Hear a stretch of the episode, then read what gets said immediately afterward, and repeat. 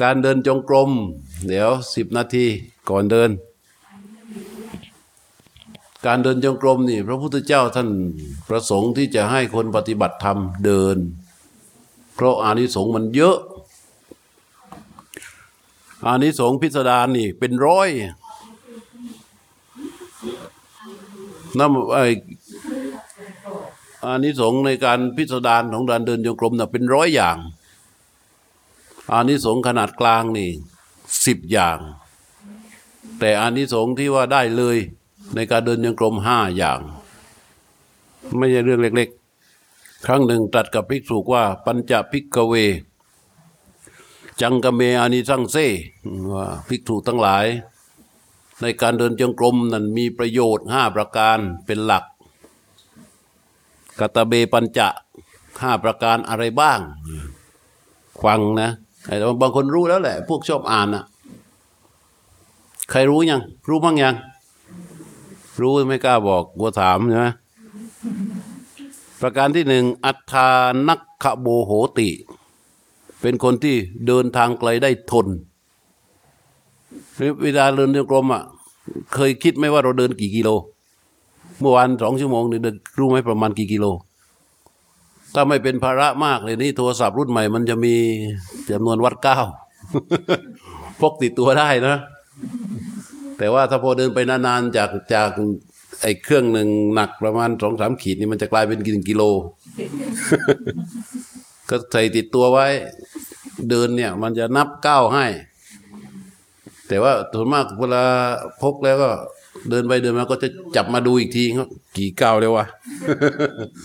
ต้องไม่ต้องไปสนใจมันพกไว้ ก็จะรู้ว่ามันเดินได้ประมาณเท่าไหร่ แต่ถ้าเราเดินจงกรมบ่อย ๆ เนี่ย มันจะทำให้เราเดินจงเดินทางไกลได้ทน ที่มันเดินทางไกลได้ทน เพราะว่าจิตมันอยู่กับอารมณ์เดียว ถ้าเราเดินทางไกลที่ไม่ใช่เดินจงกรมนะมันเหนื่อย มันไม่อยากเดินแล้ว เพราะเดินไปมันคิดไปเดินไปมันคิดไป แล้วเวลาเราเดินทางโดยปกติ ใจเราอยู่ที่ไหน ปลายทางใช่เอออยู่ที่เป้าหมายใช่ไหมเพราะฉะนั้นเวลาก้าวเราขยับไปมันก็จะเหนื่อยดิมันไม่ทน เออ มันไม่ทน เดี๋ยวต้องแวะพักตรงนั้น แวะพักตรงนี้ ใครเคยเดินขึ้นภูกระดึงมาเวลาเดินขึ้นภูกระดึงก็จะมีที่พักใช่ไหมเป็นที่พักที่พักที่พักเป้าของคนเดินก็จะมุ่ง ไอ้ที่พักขั้นระหว่างทางนั่นแหละเป้า พอไปถึงที่พักแรกก็จะหมดแรงแล้ว ต้องพักอ๋อเดินจากตรงนั้นไปอีก มุ่งไปที่พักที่สองพอไปถึงที่พักที่สองก็หมดแรงต้องพัก ถ้ามันไม่มีที่พักเป้าไม่มีที่พัก มันเดินได้ไหมฮะเดินได้ ในการเดินจงกรมมันไม่เป็นแบบนั้น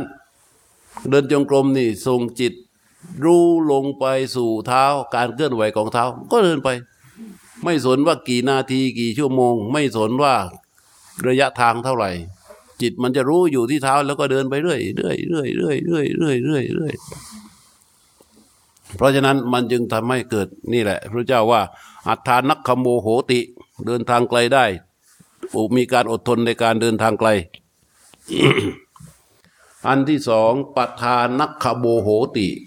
ในการเดินจงกรมนั้นจะฝึกฝนการความเพียรได้ดีมาก ที่เรานั่ง ไม่ค่อยทน แล้วเราไปเดินจงกรมดู ถ้าพอเดินจงกรมได้สักสามชั่วโมง หยุดจากการเดินแล้วมันนั่ง จะนั่งได้ทน เพราะความเพียรของการเดินจงกรมมันต่อเนื่องที่ว่าที่ว่าจะเดินจงกรมได้ความเพียรก็เพราะว่า อีกข้อหนึ่งของการเดินจงกรมมันจะสัมพันธ์กันก็คือว่าสัมมาสมาธิจิรัติติโก จิจิรัตติติโกนี่หมายความว่า มีสมาธิตั้งอยู่นาน ถ้าเรายืน มีสมาธิพอเราเปลี่ยนจากยืนไปเป็นนั่ง สมาธิในการยืนหมดแล้วแล้วถ้าเรานั่ง เปลี่ยนจากอิริยาบถนั่งไปเป็นนอน สมาธิในการนั่งหมดแล้ว แต่ถ้าเราเดินเดินเสร็จแล้วเปลี่ยนไปอยู่ในอิริยาบถนั่งหรือยืน สมาธิยังอยู่ ราะฉะนั้นสมาธิในการเดินจงกรม เป็นสมาธิที่ตั้งได้นาน